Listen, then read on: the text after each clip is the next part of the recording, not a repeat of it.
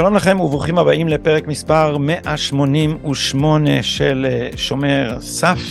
אתם בטח אה, שומעים ברשתות ובחדשות שהצליחו להשתיק את פורום קהלת, שעופרה שטראוס מחרימה את ערוץ 14 וכנראה רומזת גם למפרסמים אחרים שילכו בעקבותיה.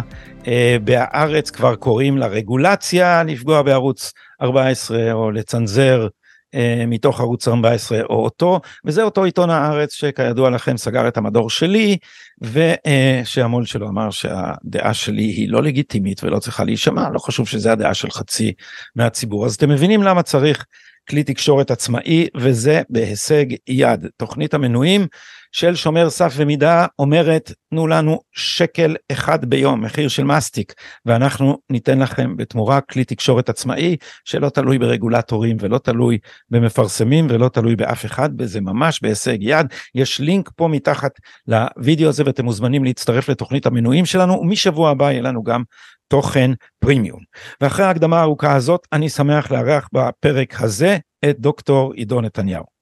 שמח להתארח אצלך. שלום עידו, מה שלומך בימים אלה? אה, שלומי כשלומך, מה לעשות, אה, ימים קשים אבל אה, נתגבר על זה, יהיה בסדר. הזמבורות הגיעו עד אליך או שלא? הזמבורות לא... הגיעו במאמר שלי שכתבתי על הזמבורות, זה נקרא עיקרון הזמבורה וזה קשור להשתקה, פשוט מאוד, כן, הנושא של כן, השתקה כן. של הדעה הלא לגיטימית. אבל זה... באופן אישי עוד לא הגיעו לאוזן שלי, חוץ מאשר כשאני חולף מדי פעם ביד הפגנה באזור שאני גר פה, זה הכול. עוד, אז, לא, עוד לא, לא הגיעו לביתי.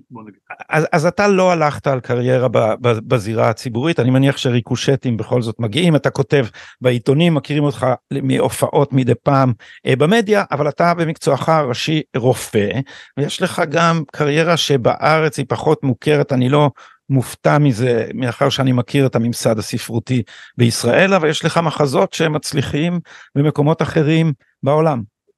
אה, מחזות כן וגם אה, רומן שכתבתי. אה, וסיפורים קצרים? היום, היום לא, לא סיפורים קצרים, גם, היה, גם לא היה, קצרים, היה גם... קובץ של סיפורים קצרים, נכון, אי נכון. אז, כן.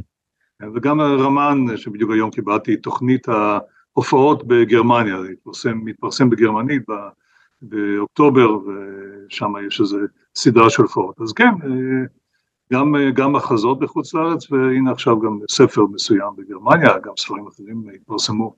במקומות שונים בעולם. ואתה מרגיש אפליה פה מן הממסד הספרותי? זו כמעט שאלה רטורית, אבל אני אשאל אותה. אני לא מחפש את הממסד הספרותי, יש, אני חושב, אפליה בכלל של אנשי ימין. אה, אה, אני לא מכיר מחזאי אה, איש ימין בגלוי, שהעלו מחזות שלו פה, מעלים מחזות שלו, אולי נפלט להם פה ושם כמו שנפלטתם אצלי, שהעלו מחזה שלי, קיבלו אותו תיאטרון בבית לסין בהתלהבות, שזה היה אנונימי, אמרו זה אחד המחזות הטובים ביותר שקראנו בחמש שנים האחרונות, האחרונות אם לא הטוב ביותר. אה, ויהיה ברפרטואר וכל זה, כשנודע להם השם שלי כבר התלהבות קצת פחתה, אם כי לזכותם יש להמר, הם העיזו, והעלו את זה במסגרת של פסטיבל קיץ אה, מצומצם, שני סופי שבוע בתל אביב, אבל זה הספיק כדי שהשם שלי ייוודע אה, אצל אה, במאים מסוימים, אנשי תיאטרון במקומות שונים בעולם, וככה בעצם פרצה, אפשר להגיד פרצה בצורה מינורית, לא איזה מחזאי, אה, אני לא איפסן מבחינת היקף התיאטרות שמעלים את המחזות שלי, אבל כן, כן מעלים אותם במקומות שונים בעולם, כולל בניו יורק, כולל, בעיקר אבל בארצות הגוש הסובייטי לשעבר, במערב אירופה זה הרבה יותר קשה, כי יש שם באמת, הייתי אומר, גישה אנטי-ישראלית מובהקת. כן, אז, כמו באמריקה כמעט. כן, אז אתה לא רק איש ימין, גם שמך בטח... אה, אה, אני חושב שהשם היה מאוד מקדם אותי, לא הייתי איש שמאל, אני חושב, כן. היו מקבלים אותי בזרועות פתוחות. אילו, אח, אילו אחיך היה ראש אה, ממשלת אוסלו, ודאי היית יכול עכשיו להתהדר בקריירה במערב כן. אירופה במחזור. זה, זה גם כן בעיה, כי רגע, אז מקבלים אותך בגלל זה, או מקבלים אותך בגלל אה, טיב המחזות. הבעיה שבאמת, תשמע, התשובה היא הרבה פעמים כן. הבעיה שבאמת מעלים פה דברים, מעלים פה מחזות, בגלל הפקטור הפוליטי. זאת אומרת, ברגע שאתה כותב המון. על פי, על פי אה, אה, גישה פוליטית מסוימת, אתה כבר לא צריך להיות מחזאי טוב, או סופר טוב, או איש סרטים טוב. או אומן פלסטי, אתה יודע, אני, ואני אומר את זה הרבה לסטודנטים, בעולם ה... בממסד האומנותי היום קח בובות חלוט, חלון ראווה שים להם שק על הפנים ותכתוב שזה מיצג נגד הכיבוש נכון. ותקבל אה, מלגה אה, מאיחוד אירופה.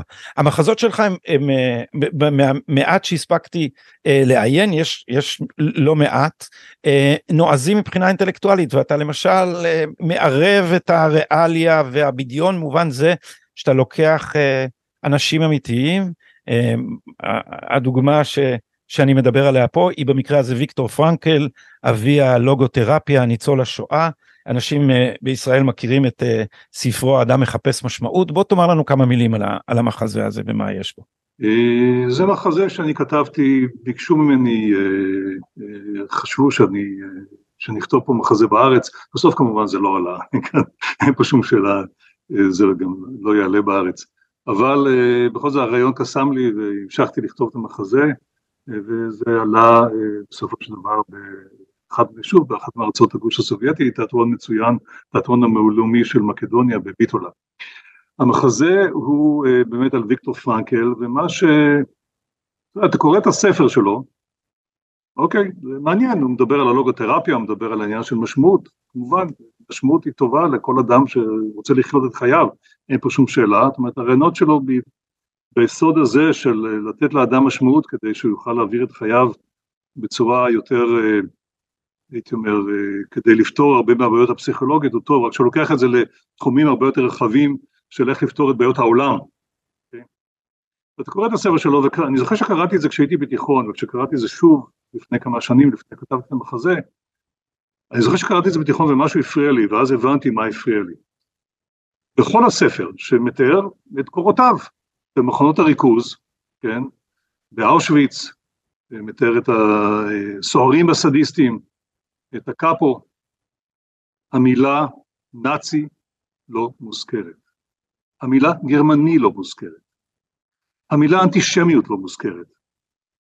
כל מה שקרה לו זה קשור לאנשים טובים נגד אנשים רעים.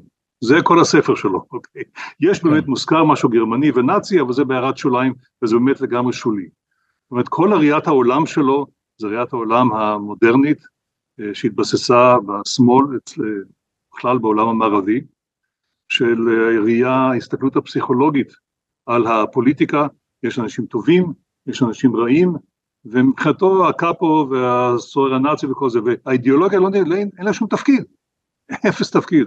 עכשיו אני לקחתי את הדבר הזה, את המוטיב הזה, ושיחקתי עם זה, ואני נע ונד בין uh, סצנה uh, שהוא נמצא בתוך מחנה הריכוז, 15 שנה אחר כך בתוך uh, בקליניקה ב, שלו. בקליניקה שלו, שיש שם אישה שהיא באה אליו כדי שיסביר לה מה המשמעות של העובדה שהבן שלה, שהוא חצי יהודי, מתנכלים לו בווינה, בווינה של שנות החמישים או השישים בעצם, אה, סוף שנות החמישים אה, של אירופה, מה פתאום מתנכלים לו, על זה שהוא חצי יהודי. זאת אומרת, כל, והוא כמובן מסרב לקבל את הנושא של אנטישמיות, הוא בכלל טען, דרך אגב, לפני מלחמת העולם השנייה, הוא חי בווינה כל חייו, הוא לא נתקל באקט, זה במקום אחר אומר את זה, לא נתקל בשום תופעה אנטישמיות, אנטישמית שכוונה אליו. אתה יכול לתאר לעצמך אדם בווינה, כן? בכל זאת ערש האנטישמיות המודרנית, אותה ערש ש... שהיטלר הבין, שם הוא הבין את הכוח הפוליטי של אנטישמיות. בדיוק שם, שם הוא למד את זה. ושם הרצל הבין את זה. ושם, בדיוק, באותו זמן שני אנשים הבינו את זה, נכון. ראה, שניהם חזו בעלייתו של קרל וגר הפופוליסט האנטישמי במפנה המאה, אה, נכון. וזה גם החיבור הדרמטי והמצמרר בין הדמוקרטיה לאנטישמיות. פתאום הקיסר נתן לאזרחי וינה לבחור בעצמם, והנה הם השתמשו בחירותם לא כדי לבחור מנהיג אה, שוחר חירות, אלא כדי לבחור פופוליסט אנטישמי. אז כן, הרצל והיטלר ראו את התופעה הזאת, שניהם. אז, אז פרנקל אה, מתייחס לדברים בצורה, וזה הייתי אומר גישה טיפוסית של בכלל כמו שאנחנו רואים גם בימינו, זאת אומרת העניין, ה, וכשיש אם יש אידיאולוגיה שלא מוצאת חן בעיניך זה כי אתה אדם רע, זה לא, לא ייתכן כן. שאתה אדם טוב, ולכן אתה גדי אדם אה, רע ביסודך, זה ברור לגמרי, מכיוון שאתה בעד כוחות השחור ואתה אה, לא, לא בעד כוחות הקדמה, ולכן אתה אדם לא מוסרי וכולי, כל הדברים שאנחנו מכירים מהגישה של אנשי השמאל, ולכן גם באה הטינה העצומה שלהם, בשנאה שלהם. השנאה שלהם מכיוון שהם מסתכלים על העולם באמת במונחים של אה, מה נכון מבחינה מוסרית, מה לא נכון, וככה השמאל רואה את העולם. זו, זו דרכו, מכיוון שהוא רוצה אה, להפוך את העולם, כמו שאתה יודע, לעולם אוטופי, במידה זו או אחרת, עולם שבו יהיו, אה, שהחיים יהיו טובים, יהיו נכונים, יהיו צודקים, ומי שנגד זה, כמובן, אני ואתה, והרוע. לא, לא אנשים טובים, ממש לא. זה, זה, זה מעניין שאתה אומר את זה כי אני כי, כי לאחרונה זה ממש התבהר לי המוטיב הזה אני לא חשבתי על זה במונחים האלה הרבה שנים או עד, עד לאחרונה ומה ש, שבולט לעיניי בזמן האחרון הוא העובדה שה... אה, ש, שהטיעון הולך עד לזה שכל פילוסופיית זכויות האדם נעצרת באנשים הרעים. זאת אומרת הם בעד זכות הביטוי אבל לא של הרוע. שמעתי את בן כספית למשל אומר ערוץ 14 אין לי בעיה עם ערוץ ימני אבל זה לא ערוץ ימני זה ערוץ ביביסטי. זאת אומרת זה ערוץ זה רוע. אז 아, כי ביביסט זה רוע כי ביבי הוא רע כי ביבי הוא דיקטטור. בוודאי אז השם אז המחריגים. אני לא יודע באיזה מידה בן כספית אומר את זה ברצינות או שהוא פשוט סתם רוצה לחסום אותך רוצה לחסום את ערוץ 14. אני חושב שאני לא יודע, אני, אני, אני אה, אה, קצרה ידי אולי אני צריך את ויקטור פרנקל בשביל להסביר את בן כספית אבל לא בשביל, אתה יודע מרב מיכאלי אותו דבר, את ערוץ 14 צריך לסגור מפני שזה לא, זה לא דעה, זה הסתה, ואותו בסדר, דבר. בסדר, תראה, אבל תשמע, כן. הם סמגו ערוצים כל הזמן, אתה יותר צעיר ממני. אני אבל... זוכר את ערוץ 7, אני, אני מכיר את הדוגמה. אבל מה שאני אומר... לא, אבל, אבל תחשוב על זה, כשאני גדלתי במדינת ישראל, לא היה משהו ימני. בתקשורת, בין אם זה רדיו ואחרי זה טלוויזיה, לא היה דבר כזה, לא היה קול לאיש ימין, למעט פה ושם איזה חצי שעה, שתמיד היה מלווה באיש שמאל שהשגיח עליו. לא, כן. בתקשורת האלקטרונית לא היה אף, לא הייתה דריסת רגל לימין, והייתה גם זמן שבעיתונים כמעט לא הייתה דריסת רגל לימין, עד שקם ישראל היום, עיתון ישראל היום. אני לא, זאת אומרת, המצב הקבוע של השמאל, וזה לא, לא רק בישראל, זה גם במערב בכלל, הוא ניסיון לרמוס את הדעה הנגדית. ולכן זה, זה נמצא בתחום התקשורת, זה נמצא בכל התחומים, זה נמצא בפרקליטות, שלא ייתנו באדם ימני אה, דריסת רגל בפרקליטות, אנחנו לא מדברים עכשיו על בית המשפט העליון, פה ושם אין להם ברירה, הם מקבלים את זה מישהו, כן, אבל זה נמצא, זה נמצא כמובן בעולם התרבות שלנו, ובין השאר כמובן בעולם של התיאטרון, אבל גם בתחומים אחרים. ואת זה אתה מזהה אצל ויקטור פרנקל. כי המחזה... לא, הוא לא, הוא לא, הוא לא מדבר על זה בכלל. אה, לא, אבל את העניין של לחלק את העולם לטובים ורעים, נכון, את האידיאולוגיות נכון. לפי זה, כי, הטי, כי הטיעון של, שאליו כיוונתי הוא מרגע ש, שמסווגים אותך בתור רע, לך לא מגיעות זכויות. אז הוא, במובן מסוים ויקטור פרנקל לא לגמרי מבין את, ה, את הטוטליטריות. אבל... זה נכון, לא, אבל אצלם זה גם הכיוון ההפוך, תחשוב על זה שבארצות הברית, זאת אומרת, הם גם לא, כשהם מסתכלים לא בתוך החברה. השמאל הרי תמיד הוא נלחם נגד האויב הפנימי, אויב של החברה. מבחוץ הוא תמיד מתרץ את האידיאולוגיות באמת, ב, כמו שוויקטור פרנקל מתרץ, מתרץ אידיאולוגיות חשוכות, או שהוא לא מתייחס אליהם, או באמת, כמו שבארצות הברית, תשמע, כל הכהונה של אובמה, כשהם דיברו על דאעש, הם סירבו לדבר, אם אתה זוכר, סירבו לדבר על אסלאם פונדמנטליסטי. הערבים כן. דיברו על זה, הערבים יצאו נגד זה, הסיסי יצא נגד זה, כן? אובמה לא. violent extremism, לא. הם אמרו violent extremism הם קראו לזה, שזה ניטרלי. זה אנשים מסכנים שגדלו במקומות כאלה וכאלה, והיה חסר להם אה, אהבת אם, אני לא יודע מה, ולכן הם נעשו כאלה. זאת אומרת, כל הפקטור הזה של אידיאולוגיה, ש, אה, שהיא אה, באמת אידיאולוגיה קיצונית כל כך, שמביאה למוות ולהרס ולטרור, מבחינתם זה לא, זאת לא הבעיה, הבעיה היא רק שזה בפנים, אז יש לך אידיאולוגיה חשוכה. זאת אומרת, אתה גדי ואני, אנחנו אנשים חשוכים, יש לנו אידיאולוגיה חשוכה, ולכן אנחנו אנשים, זה הולך לשני הכיוונים, אם זה בפנים זה ככה, אם זה בחוץ, אז זה כבר לא בעיה של אידיאולוגיה, זה בעיה, בייחוד אם זה אסלאם, אז זה בכלל בעיה של סתם אנשים מסכנים שקרה שהם נעשו טרוריסטים, לא הייתה להם ברירה. וזה מדהים מה קרה ליהודים בהקשר הזה, כי היהודים היו הקורבן האולטימטיבי של ה... של השנאה הסטריאוטיפית של האנטישמיות ומרגע שהם השיגו מדינה שלהם אז זה התהפך. קודם הם היו האחר עכשיו הם האנחנו עכשיו הם הקולוניאליזם שמדכא את, ה, את האחר. אז היהודים היו האחר בזמן הכי פחות מוצלח ועכשיו הם אנחנו בזמן, אה, בזמן הכי פחות מוצלח, אתה רואה את זה גם יהודים אמריקאים מתמודדים עם הדבר הזה שהם עכשיו לא נחשבים מיעוט מדוכא, הם נחשבים ל... ללבנים מדכאים. אבל אני לא רוצה הם, לא, הם לא רוצים לחשוב על עצמם כמיעוט בכלל הם לא רוצים לחשוב על עצמם הם לא רוצים לחשוב על עצמם הם כמעט לא רוצים לחשוב על עצמם כיהודים, כיהודים. רבים מהם, כי מה שנשאר מהיהדות זה האוניברסליזם, ואני יודע, אני שומע את הביטוי הזה תיקון עולם, ואני כבר לא, יש, היהדות היא איזה מין מוסריות כללית וכלל אנושית, ואנחנו ה... אנחנו ה... תשמע, אני כן. אספר לך, אני, אני גר פה בצפון, לפני כמה, לפני איזה שבוע, שבועיים, לא זוכר מה, יש גל הרצל, אני לא יודע אם אתה מכיר את זה, ליד הכנרת, גל שהקימו, גל אבנים שהקימו לזכר הרצל, ויש שם טקס פעם בשנה ביום פטירתו, והלכנו לשם כבר פעמיים, והייתה שם הרצאה של מישהו, מרצה, מישהו בשם מוקי צור, דווקא מרצה חביב כזה, מספר סיפורים. מתרגם, נכון? מתרגם? יכול להיות שהוא גם מתרגם, אני כן. לא יודע, הוא איש אשכולות כזה. אז הוא מדבר על הרצל, סיפר כמה סיפורים מעניינים על הציונות, אבל בסופו של דבר מספר, מדבר על זה שהרצל, הוא אומר תבינו, זה היה הסיום הדרמטי של דבריו, הרצל, כל הרעיון שלו היה לא להקים מדינה ליהודים, אלא להקים מדינה עם ערכים אוניברסליים, כמובן, קישר את זה כמובן למה שקורה היום. זאת אומרת, הרצל, שכל מה שהוא רצה, הוא אמר, היהודים, הרצל דיבר על זה שבאמת אנחנו נהיה אור לגויים, מכיוון שפשוט הוא העריך מאוד את העם היהודי. הוא אמר, יש לו כישרונות כאלה שגם הוא יהיה אור לגויים. אבל כמובן שהרעיון של הרצל היה כמובן להקים מדינה ליהודים, זו הייתה המטרה שלו, ולא להקים מדינה בשביל כל העולם.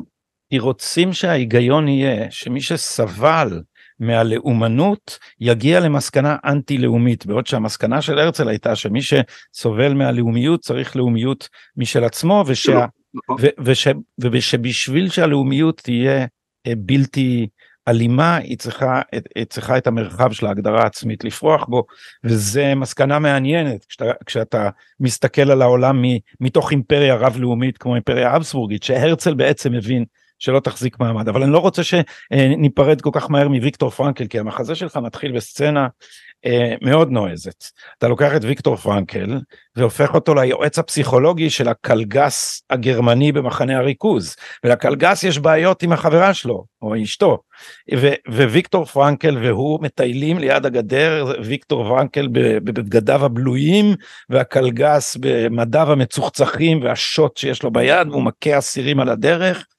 והוא מייעץ לו בענייני בענייני אה, אישות. לאן, אה, מה הפתיחה הזאת, לאן היא מובילה אותם? אה, הסצנה המובילה זה אותו רעיון שבעצם דיברנו עליו עכשיו. הוא, קודם כל זה מאפשר לו, לה... דרך אגב זה לא משהו שלא קרה, זאת אומרת, אני לא, זה לא משהו שהייתי יכול להמציא, אבל ויקטור פרנקל מייעץ לו, גם הולך בתחילת הטור, כמו שאתה יודע אולי מהצבא, מטירונות, ללכת בהתחלה הרבה יותר נוח מאשר ללכת בסוף, כי בסוף אתה צריך כל פעם לרוץ ולסגור פערים. אבל, והם הולכים למקום העבודה, הולכים בטור, והוא מייעץ לו את היוצאים הרגילים שלו, של, של היוצאים, של לתת משמעות לחיים. כן. לוגותרפיה, משמעות לחיים. ו...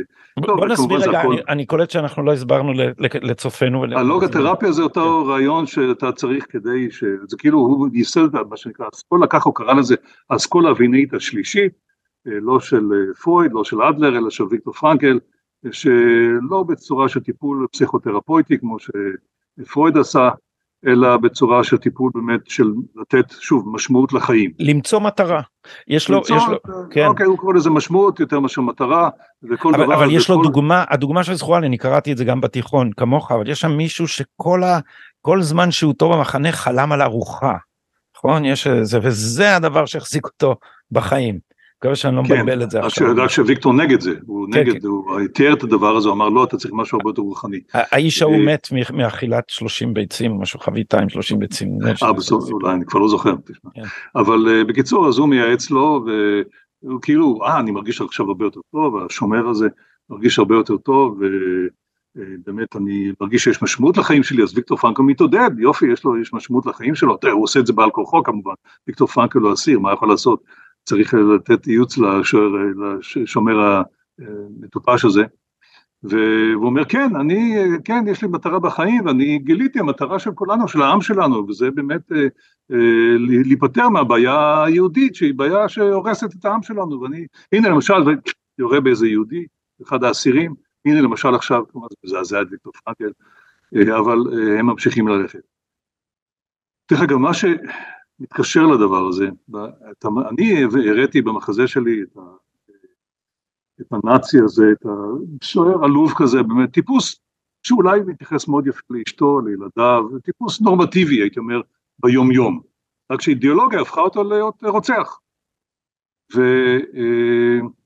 וכשהמחזה עלה בביטו לשוב הייתה הפקה מצוינת, באמת בלתי רגילה.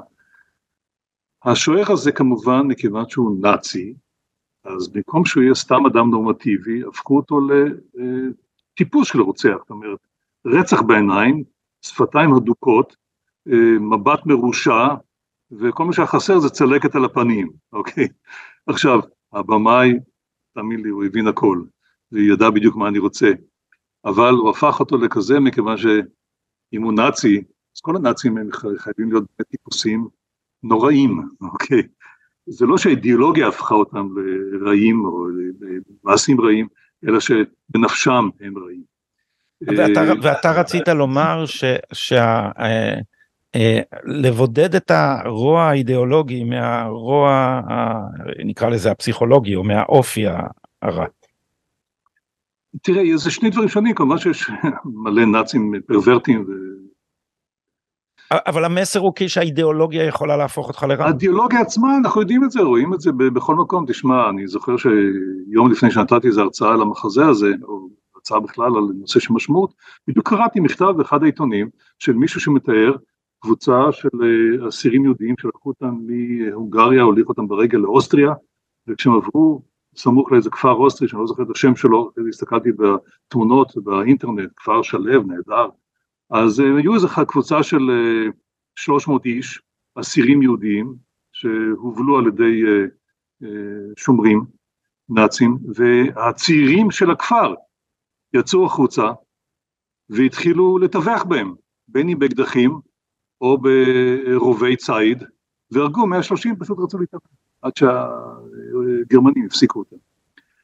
אה, וזה אנשים נורמטיביים לגמרי, זה אנשי כפר, זה איכרים, כאלה שיוצאים עם הפרות לאחו.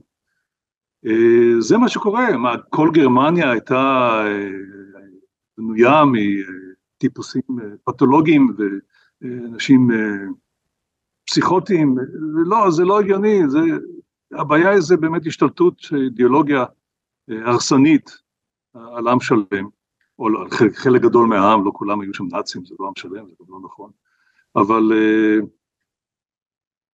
זאת, זאת בעיה בפני עצמה, צריך בכלל לנתק את הנושא של, uh, ה, הייתי אומר, זה כל כך קל לחשוב, זה, אתה לא יכול, לשני הכיוונים, אתה לא יכול לחשוב על לתת מאפיינים uh, פסיכולוגיים לדעות פוליטיות, ואסור לך אה, אה, לתת למישהו שיש לו פסיכולוגיה מסוימת מאפיינים פוליטיים. אה, אנחנו לא מתקדמים לשום מקום, אבל זה מה שהשמאל בישראל עושה כל הזמן. זאת אומרת, איזה, אתה איזה טיפוס פסיכי מכיוון שאתה רוצה אה, אה, להצר את פסקת ההתגברות שהשופטים לא יכולו להשתמש בו כל הזמן, ולכן אתה אדם לא לגיטימי, ואתה הסבירות. אדם לא נורמלי, ואתה דיקטטור, ואתה רשע. כן. ככה הם מסתכלים על זה. אה, אני לא, אני לא רוצה שיישמע כאילו אנחנו עושים הקבלה בין, אה, בין ישראל עכשיו לנאצים זה ממש לא הכוונה אבל לא. להפך אני כאן... אה, לא לא אני רוצה לשאול שאלה על האם אנחנו לא רואים עכשיו תופעה. אתה זה, ש... אתה זה שהתחלת כי שאלת אותי על ויקטור פרנקל. לג... לג... לגמרי לא אני, לוקח את האחריות על עצמי אני, אני אפילו אקח אותה עוד צעד ואני שוב אדגיש שזה לא בשביל להשוות לנאצים אלא רק כדי לקחת את, ה...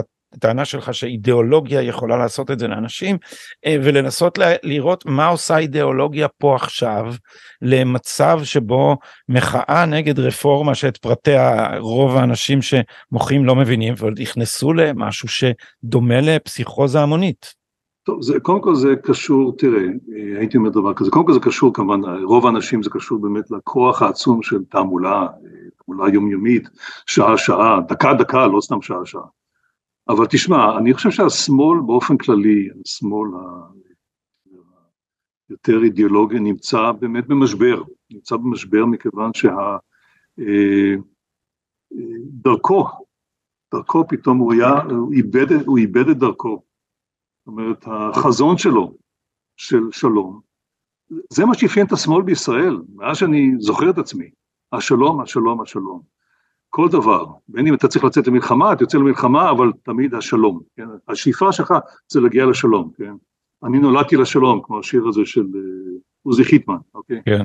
לא נולדתי כדי להיות יהודי בארץ ישראל, כדי לשמור על העם היהודי, נולדתי לשלום.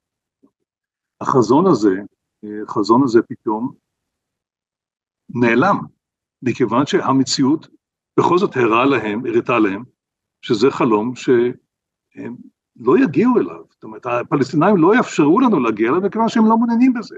יש להם שאיפות אחרות. זה סוף סוף חדר להם, זאת אומרת, ההתנתקות מעזה, כן, כל מה שקרה עם האנתיפאדה השנייה בעיקר, כל הטילים שבאו מעזה, אה, והם לא מדברים יותר על שלום, אם שמת לב, חוץ מאשר אולי אמירם לוין שדיבר על זה לפני יומיים.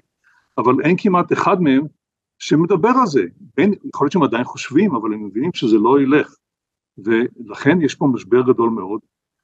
הם צריכים, אבל השמאל תמיד צריך להיאבק, לא מספיק להם שזה מדינה של יהודים. זאת אומרת, הציונות כשלעצמה לא מספיקה. הרעיון הלאומי הוא תמיד מהול במשהו נוסף אצל השמאל. אצל הימין זה לא ככה. זאת אומרת, זה, לא יודע כמה אתה מכיר את כתבי ז'בוטינסקי, אבל יש לו את המוטו הזה של חד נס. הדגל הציוני, אין לנו שני דגלים. זה לא הדגל הסוציאליזם וה, והציונות, או במקרה של בוא נגיד השומר הצעיר, איך זה נקרא, המוטו שלהם, ציונות, סוציאליזם ואחוות עמים. אוקיי, אלה שלושת הדברים. ואחד לא יכול להיות בלי השני. אצל הימין זה לא ככה, אצל הימין זה תמיד היה הציונות, בכלל אצל הימין הרעיון הלאומי הוא הרעיון הבכיר, הוא הרעיון הקובע, כל השאר זה די משני. אצלם זה לא ככה, הם תמיד מחפשים משהו, ועכשיו הם מצאו את המשהו הזה, מצאו משהו כדי שיוכלו להילחם עליו, הם, הם נואשים לזה, הם רוצים את זה כל הזמן, ולכן הם מחזיקים את ה... אה, מניפים את האגרוף בצורה כזאת, הם נלחמים, נאבקים, אה, הם ממש מרגישים, פתאום יש להם חיים, ולכן גם המלודרמה העצומה הזאת, הם מחפשים את המלודרמה, ואתה רואה את המלודרמה, זה לא מלאכותי, הם באמת מרגישים ככה, רבים מהם. וזה נותן להם טעם לחיים, אני רואה את כל הזקנים האלה בגילי, כן, ששירתו איתי ביחידה, או קיבוצניקים פה באזור שבו אני גר. אה, באמת, אתה הולך להפגנות האלה, באמת הרבה מאוד אנשים עם, אה, בלי שיער או עם שיער לבן, ואתה רואה שהם פתאום יש להם אחרי בוא נגיד עשור שהם באמת היו במבוכה, פתאום יש טעם בחייהם. ואיך אתה מסביר את זה שכל כך הרבה אנשי צבא בכירים אה, מצטרפים ל... תשמע, פסיכולוגיה שלהם, אני לא יודע להסביר, אני יכול לכתוב איזה מחזה, או לקחת מישהו מסוים ולתת לו פסיכולוגיה שהוא באמת, אה, מאז הצבא אין לו מה לעשות בחיים, והוא לא יודע, והוא לא הצליח, והוא לא, הוא ניסה להיות בחברה הזאת ובחברה הזאת, והנה, זה גם כן טעם לחיים. יכול להיות, תשמע, אני לא יודע, כל אחד עם הסיבות שלו. אבל אולי משהו בתוך המערכת, ומשהו בתוך המערכת אה, הצבאית.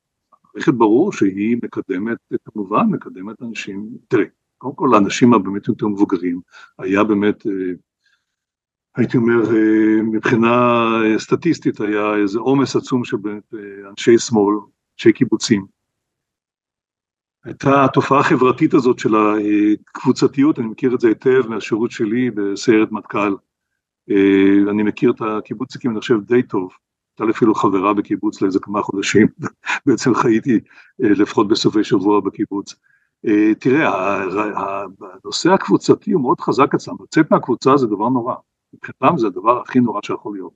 ובכלל גם, יודע, זה הכרתי ידיד שלי שחי באמריקה, קיבוצניק לשעבר, הוא הסביר לי פעם, הוא אומר, תראה, לצאת מהקיבוץ, הצעד של לצאת מהקיבוץ, הוא הרבה יותר קשה מאשר לעזוב את הארץ. בגלל החינוך שהם קיבלו. אה, ולכן יש פה עניין של באמת אה, מין חבורה כזאת שהם מחפשים כל הזמן את ההוואי החברתי, לא רק אנשי קיבוצים, גם אחרים, הם גדלים בתוך איזה מין, איזה מין אה, חממה כזאת, אפשר להגיד. והחממה הזאת משפיעה עליהם, אז אם הם לא היו אנשי שמאל בהתחלה, הם נשים אנשי שמאל לקראת הסוף, הם בוודאי לא ילכו נגד הקבוצה שלהם. אני רואה את זה גם ביחידה, הם לא ילכו נגד הקבוצה, לא משנה מה. ראיתי את זה מה שקרה בנושא של יוני, שתקפו את יוני. הם בסופו של דבר, 40 שנה אחרי זה, הלכו נגד, אבל ביחד, לא עשו את זה לבד. אז שלושת האחים נתניהו הייתם שלושתכם בסיירת מטכ"ל. זה גם מעיד על זה שאנחנו, זה, זה עוד עדות לזה שהיחידות האלה יש להן אופי משפחתי, אבל אתם הייתם יוצא דופן בזה שאתם לא שייכים למיליה השמאלי לאצולת הקיבוצים, תנועת העבודה וכדומה, זה הורגש גם בזמן השירות? תראה, קודם כל היו ירושלמים אה, ביחידה, אה, ירושלמים, גם חלקם היו אנשי ימין, אבל לא היו ויכוחים של ימין ושמאל, אני מדבר, מדבר על האספקט החברתי שאני לא הסתדרתי איתו. מה זאת אומרת? אני לא, היה לי, מה זאת אומרת? הייתי איזה מין אאוטסיידר כזה מבחינה חברתית, אולי גם כי ביליתי באמת חלק מילדות שלי, חלק ניכר אפילו בארצות הברית, אבל uh, הייתה באמת איזו קבוצתיות כזאת בין אנשי הקיבוצים שהם היוו ודאי 50% מהיחידה, והם נתנו את הטון החברתי. Uh, אני לא הרגשתי חלק. Uh, אז באירועים, אתה מדבר על מסיבות, על אירועים? לא, לא, לא, לא, לא סתם אהבה, איך שאתה... נגיד. בתוך הצוות שלך? בתוך הצוות שלי תשמע, נשארו לי, עד, לאחרונה נשארו לי חברים בצוות. עכשיו לא? קשה לי להגיד, לא יודע, אחד כן, כן, אני בקושי מתראה איתו. טוב, לא, לא אדחוק אותך. אבל אני, לא יודע. תראה, שוב, זה קשה, אני, לאדם מן הימין כמוני זה קשה לתפוס את זה, זאת אומרת, אני לא מבין איך אדם יכול להפסיק להיות חבר של מישהו, בגלל דעותיו הפוליטיות, בגלל עמדתו שהוא נוקט, אבל זה קורה כל הזמן. לאנשי ימין, הם לא מבינים, אנשי ימין לא מבינים את זה. שוב, הגישה שלנו היא גישה כלל לאומית, הגישה של הימין היא תמיד כלל לאומית.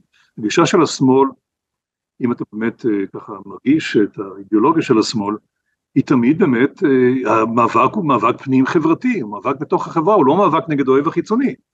אם אין לך ברירה כמובן תילחם באויב החיצוני כי אתה לא רוצה למות. אבל תמיד יש את המאבק הפנים חברתי, זה, זה מהות השמאל, זה, זה בהגדרה שמאל. בשעה שאצל הימין אתה גדל עם איזה אה, גישה כלל לאומית, אתה לא, לא מדיר אף אחד, אתה לא הופך מישהו לא לגיטימי, גם את הקומוניסט, תשמע בעיניי קומוניזם, לנו יהודים כמובן נאציזם זה דבר נורא, נורא ואיום והרבה יותר קשה, אבל מה הקומוניסטים לא רצחו בדיוק כמו הנאצים? אה, כל אלה, כל האנשי קיבוץ פה שתמכו בסטלין ושמו מודעות שחורות, מי זה סטלין? מה, הוא היה יותר טוב מהיטלר? הוא היה רוצח המונים כמו כולם, וכל אלה, אני זוכר כשהייתי בתיכון, היה הספרים האדומים של מאו, זה היה משהו מאוד פופולרי בישראל, הספר האדום הקטן של מאו, בעברית, תרגומים אמרותיו של הגאון מאו. מאו היה רוצח יותר גדול מסטלין, אנחנו לא יודעים כמה הוא רוצח, אבל עשרות עשרות מיליוני סינים, הוא היה באמת רוצח, זה אדם נורא. אבל הסתובבו עם הספרון שלו, זה היה בזמן המהפכה התרבותית, ב-67, לא זוכרים בדיוק מתי, זה היה כמה שנים נוראות בסין, זוועות, זוועות עלי אדמות. כן, זה אבל עם הסבא שלו באוניברסיטאות, אני זוכר שהייתי הולך לספרייה באוניברסיטה כשהייתי בתיכון, באוניברסיטה העברית, כל אחד הסתובב עם הספר האדום של מאו. שמעתי פעם מאחד מתוך... אז אני, מה, אז אני אדיר אותם ואני אגיד להם, אני לא מוכן לדבר איתך כי אתה מסתובב עם הספר האדום של מאו? לא, תשמע, אני בא מהשמאל, אני מבין את ההלך רוח הזה, אני חייב להודות. אני מבין את אה, ההלך אוקיי. רוח הזה שהכעס המוסרי שלך הוא כל כך מרגיש טהור, שאתה מתקשה לסלוח למי שעומד אה, על דרך האוטופיה. אני, אני, אני לא האמנתי באוטופיות אף פעם כשלעצמי, אבל אני מכיר את תחושת הזעם הקדוש מהשמאל. אני דווקא גדלתי עם, עם הורים מאוד מאוד ציונים ו, כן. ופרגמטיסטים. אה, אבא שלי מהפלמ"ח, אה, אמא שלי מהשומר הצעיר, אני תוהה מה אם הם היו עכשיו, כי אבא שלי אה, מגיל, לא זוכר מאיזה גיל הוא אמר לי תסתכל על אהרון ברק זה האיש הכי מסוכן פה. אבא שלי היה, תראה אני, אני אגיד לך משהו, המאזינים שלי מכירים את זה אז אני אקצר, אני אגיד לך משהו יפה על אבי שהיה, שתמיד אומרים שמפא"י כשהם עלו ל... לשלטון, כשהליכוד שהוא עלה לשלטון הוא לא הדיח את הפקידות של מפא"י והוא נשאר תקוע איתה, אבל את אבא שלי כן הדיחו. אבא שלי היה יושב ראש הרשות לניירות ערך ושמחה ארליך. הדיח אותו והוא לא הסכים לעבור לסקטור הפרטי אבל תראה מה זה ציון שפה הוא אמר אני באתי לפה להקים מדינה לא להתעשר יכלנו להיות מאוד עשירים אבל הוא כן. אמר אני ואני אקח עבודה יותר קטנה בסקטור אה, פרטי והוא לקח את רשות מוסד ביאליק ומה הוא עשה שם עידו? הוא הוציא את המהדורה המפוארת של כל כתבי אורי צבי גרינברג. יחד עם יחד עם דן מירון. אז, mm-hmm. אז יש גם אז יש גם מפאיניקים אחרים אבל אני מכיר לא אני לא אני לא אומר שלא גם תראה גם בן גוריון למשל כל הגישה שלו השתנתה כמובן נסע גם ראה שאין לו ברירה הוא נסע בעצם יהודי לאומי ושם את הלאומיות בראש אה, בראש אה, סולם עדיפויות. אה, זאת אומרת במידה רבה הוא גם חיכה את ז'בוטינסקי רק הצרה שעשה את זה עשר שנים מאוחר מדי. כל פעם באיחור של עשר שנים לצערנו אבל אה, אני, לא, אני מדבר בכלל על מה שקורה היום, ולצערי השמאל אה, הלך באמת לשורשים הטרום בן גוריונים שלו, זאת הבעיה שלנו. אילו היו נשארים כמו בן גוריון הכל היה טוב, אבל, אבל זה לא קרה, לצערי זה חזר חזרה.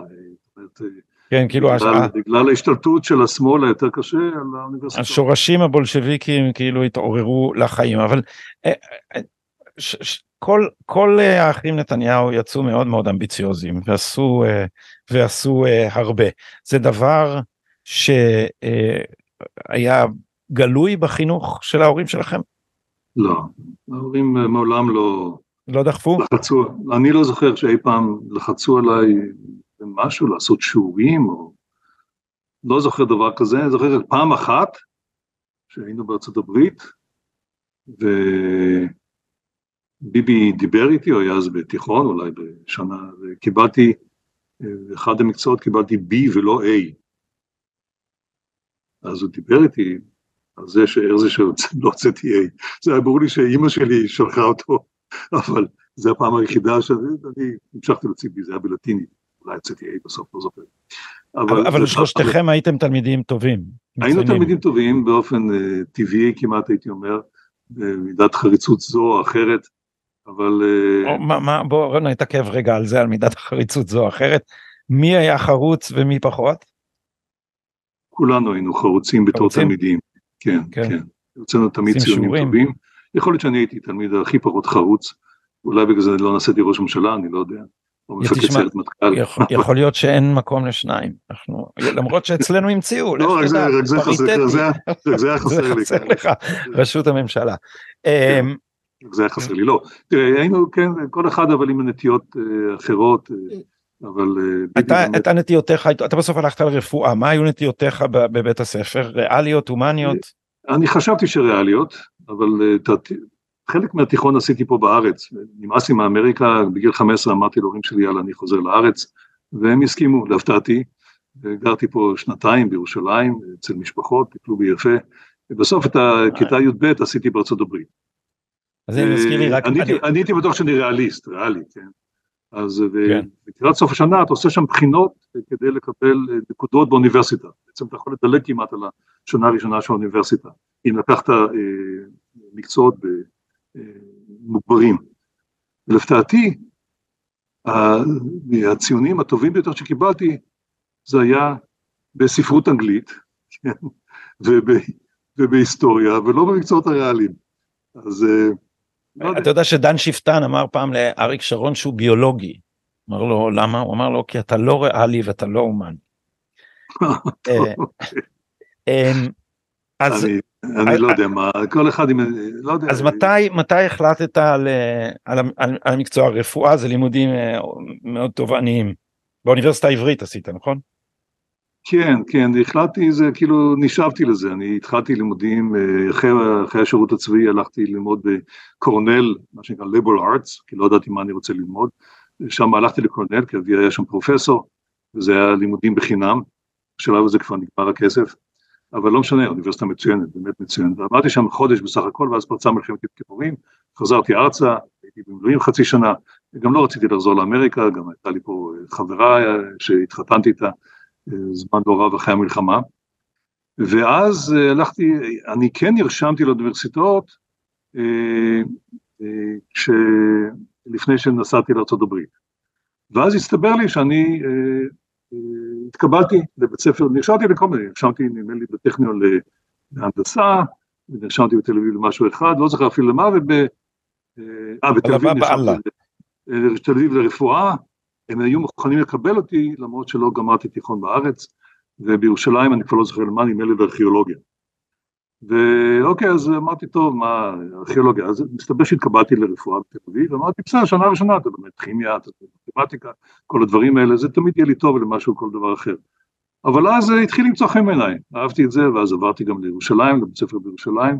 הלימודים מאוד מצאו חן בעיניי, אבל אה, באיזשהו שלב הבנתי, זה לא, זה לא יכול לספק אותי מבחינה אינטלקטואלית. אז בייחוד אחרי מותו של יוני הרהרתי בחיים שלי ועשיתי הפסקה של שנה בלימודים ואז אמרתי טוב אני אנסה את כוחי בכתיבה וכך התחלתי לכתוב סיפורים וככה בעצם מאז, מאז הלימודים יותר אפילו מאז סוף ההתמחות אני מחלק את חיי בין רפואה וכתיבה. ו... שני, שני, שני הדברים, לא הרופא הראשון שעושה את זה. כן, אתה וצ'כוב עולים על הדעת, על הדעת בהקשר, זה לא, זה לא הרבה, אני ציטטתי את אבי, ואבי, זה, אתה יודע, זה אולי אפילו הערה אקטואלית, אבי היה אומר שהוא לא אוהב להרצות לרופאים וטייסים. עכשיו, לא אוהב, לא אוהב מה לעשות? לא אוהב להרצות לרופאים וטייסים, אבי היה כלכלן. טייסים אני יכול להבין, זה בסדר גמור מה שהוא אמר, רופאים אני לא מסכים איתו. אז, אז, אז זאת הייתה לא- דעתו, למה הוא לא אוהב להרצות לרופאים? הוא אמר, זה שני הקהלים שאחרי שאתה מסביר להם בעיה סבוכה בכלכלה, שואלים אותך מה הפתרון. אם יש דבר שהוא לא אהב זה ששואלים אותו מה הפתרון כי כל העניין בכלכלה הוא היה מסביר לי זה שלכל דבר יש מחיר במקום ליקוויד, אחר. ליקוויד, כן, כן אבל הוא אמר שני אבל זה מעניין שזה אתה יודע עכשיו הרופאים שבתו לנו והטייסים שבתו לנו זה ממש כאילו רציתי להעיר את אבי מקברו ולהגיד לו אולי זה כן. קשור לעניין הזה ותגיד אה, אה, אה, בספר של של אחיך חיי ביבי סיפור חיי הערצה גדולה לאביכם. זה הייתה זה היה דבר דומיננטי בבית הדמות של ההיסטוריון בן ציון נתניהו. לא. בשבילך פחות. הערצה אינטלקטואלית לאבא שלי וזה משהו שהתפתח עם הזמן כשאתה נעשה בוגר יותר. לוקח לך זמן להבין את ה, באמת את הייחוד האינטלקטואלי שלו את הידע שלו. אני לא הבנתי את זה כשאני הייתי... אה, אבל הייתה, היה, הייתה חר, חרדת קודש בבית? היה צריך להיות לא, בשקט לא, אתה מאמין, אתה מאמין למה שכותבים. לא, אבא שלי, אחד מהאנשים שהיה מסוגל להתרכז, שהוא עבד, שום דבר לא הפריע לו, שום רעש לא הפריע לו, שום דבר, אנחנו היינו... ילדים נכנסים, יוצאים. משחקים. מה אתה אומר? אה, תראה, קודם כל הוא עבד הרבה באוניברסיטה, לא באוניברסיטה, סליחה, אה, חס ושלום באוניברסיטה, כן, לא, אבל הוא עבד באנציקלופדיה עברית, אבל גם היה עובד מהבית, הוא היה עובד קשה, אבל uh, הוא היה מתרכז ובאמת היה מין פרופסור מפוזר כזה והדברים האלה לא הפריעו לו, הייתה לו יכולת ריכוז באמת מופלאה, ולא הייתה חרדת קודש ולא היה כל השטויות האלה, זה הכל פשוט לא נכון. ו... אתה לא, הייתי אומר, מי שחינך אותנו כמובן זה אימא שלי, מדרך הטבע, לא, לא, לא מישהו אחר. אבא שלי במידה זו או אחרת, אבל הוא היה עסוק, ואמי הייתה עקרת בית, והיא זו שחינכה אותנו וגידלה אותנו. זה, זה, אלה, זה טבע הדברים. והראשון ש... תראה, יוני אולי כן, לפי, לשפוט לפי המכתבים שלו, קיבל את הספר של אבא שלי, הוא באמת הראשון שיצא, הוא על הנושאים, לא הראשון, לא אברבנאל. אה, התפעל, ואני חושב שהוא התחיל לקלוט, וגם אני חושב שכשהיה בתיכון זוכר שהוא הלך לשמוע הרצאה של אבא שלי בפילדלפיה, באוניברסיטה שלו זה באמת, וגם כן זוכר שחזר מלא התפעלות, אבל לא הייתה, מעבר לזה לא, לא ידענו, גם לא ידענו מה הוא עשה באמריקה כל השנים האלה, שהוא פעל למען הציונות, לא, וגם לא ידענו על הפעילות הפוליטית שלו לפני זה, לא, האמת היא שבאותם שנים, אתה יודע, אתה גדל כילד, אתה גדל עם הסביבה, עם החברה, אה, אתה רואה מין טיפוסים מוזרים כאלה שישבו אולי בכלא הבריטי, כאן בארץ שמגיעים אליך מדי פעם, בזה זה הסתכם. לא הייתה כן. מודעות פוליטית מי יודע מה. מי, ש, מי שהייתי אומר הראשון שעמד על ה... אה, הייתי אומר התבונה הפוליטית של אבא שלי זה היה ביבי, כשהוא התחיל להתעסק בהרצאות למען ישראל אחרי מלחמת יום כיפורים בארצות הברית, הוא היה אז סטודנט ב-MIT, כן. התחיל לדבר עם אבא שלי ואז הוא הבין שיש פה אוצר בלום, ואז גם הביא אותו כדי להרצות בפני הסטודנטים. ועם הזמן אתה קורא דברים שלו, ואתה מתרשם, ואתה משוחח איתו, אבל כדי באמת להתרשם אתה צריך להיות אה, בכל זאת בגיל מסוים, אה, לפחות אני. ואז וביבי למד להריץ אותו, הייתי אומר, בגיל מאוחר, בגיל מבוגר, בשנות ה-20 לחייו. היחס היה חיובי תמיד של שלושתנו, גם לאימא שלי וגם כן. לאבא שלי, היו יחסים של קרובים בבית, יחסים של אהבה. לא, אבל, אבל, אבל ראש הממשלה מדבר על אבא שלו, מכל האנשים שהוא מדבר עליהם, כשהוא מדבר על אבא שלו זה... הוא באמת השפיע עליו הכי הרבה, כן. הוא, למד, הוא למד ממנו הכי הרבה, הוא למד מהפעילות הפוליטית שלו בארצות הברית אה, הרבה מאוד, אה, והוא הושפע, אין ספק שהוא הושפע ממנו מאוד, וגם מהכתבים שלו, אבל יותר משיחות איתו. והוא באמת, אה, הייתי אומר, ניצל את הידע שלו ואת התבונה שלו עד הסוף, הוא לא תמיד עשה מה ש... בכלל לא תמיד עשה מה שאבא שלי חשב לנכון, היו ביניהם ויכוחים, לפעמים כן. ויכוחים מרים, אבל uh, זה בסדר, ביבי ראש ממשלה, עושה מה שהוא חושב שראוי, ואבא שלי לא ראש ממשלה, והוא ויש לו דעה, לחשוב, ויש לו יש דעה, לו דעה ויכול לחשוב אחרת, כן. ו... לא, הייתה, לא אחידות דעים, וביבי, לחשוב שביבי אה, ביצע את מה שאבא שלי אמר לו, גם כן, שטויות, זה קשה להאמין, כמות השטויות. שומעים, אני הפסקתי לקרוא את הדברים האלה, הפסקתי להקשיב. אה, לפני שאנחנו נפרדים, אה, איך אה, אתם שומרים על קשר משפחתי בתנאים כאלה קשים? זה, זה קשה מאוד כשמישהו בשביל, בשביל לנסוע צריך שיירה שלמה, נכון? כן, כן, טוב, בסדר, שומרים על קשר, הכל בסדר. לא, כמה, כמה, כמה זה מקשה על, על חייך? על חיי שאני אחיו? כן, כן. זה, זה לא, זה מקשה אני מדבר בכל המובנים, למשל עידו, תשמע, ההתקפות עליו הם אה, לא, איש לא הותקף ככה. אתה מתרגל לזה, אתה מתרגל לזה, האמת היא שבהתחלה זה קשה, אחרי זה אתה מתרגל לזה. היה יותר, לי היה יותר קשה התקפות על יוני, המכוערות מאוד על יוני, שאני הקדשתי שנים מחיי כדי לסתור אותם, והצלחתי. ולכתוב על זה. אה, לכתוב על זה וגם לכתוב אה, מה קרה באנטבה, מה היה באנטבה, כל מיני שקרים שהופצו. בסופו של דבר אנשי היחידה מה להגיד לך, 40 שנה אחרי המבצע, אה, כתבו ספר שבו כל אחד מעלה את הזיכרונות שלו, וזה בסופו של דבר, את הספר הזה, וזה תואם אה, כמעט אחד לאחד את הדברים שאני טענתי כל השנים וכתבתי עליהם. כן, הקרב, כתבת, הקרב האחרון של יוני, 1991, אני מסתכל פה בוויקיפדיה, סיירת מטכ"ל באנטבה 2006, וערכת את מכתבי יוני ב-1978.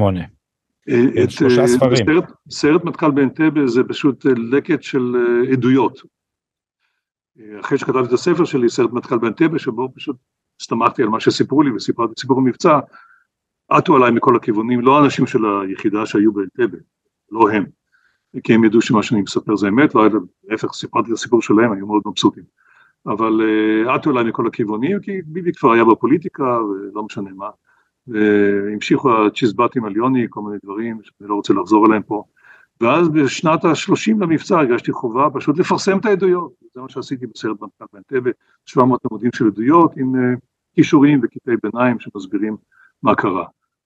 אבל זה גם כן uh, לא הספיק, אבל אני חושב שהספר הזה שאנשי היחידה כתבו בסופו של דבר 40 שנה לאנטבה, שנקרא מבצע נתן בגוף ראשון, זה פחות או יותר סתם את הגולל על uh, כל הניסיונות למזער את חלקו של הכביש, כן. יותר מזה, לבטל את uh, מעשיו של יוני, לא, לא רק למזער, אלא לסלף, לעוות.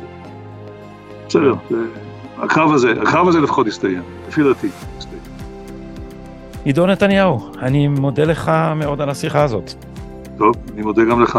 תודה רבה, ערב טוב. להתראות.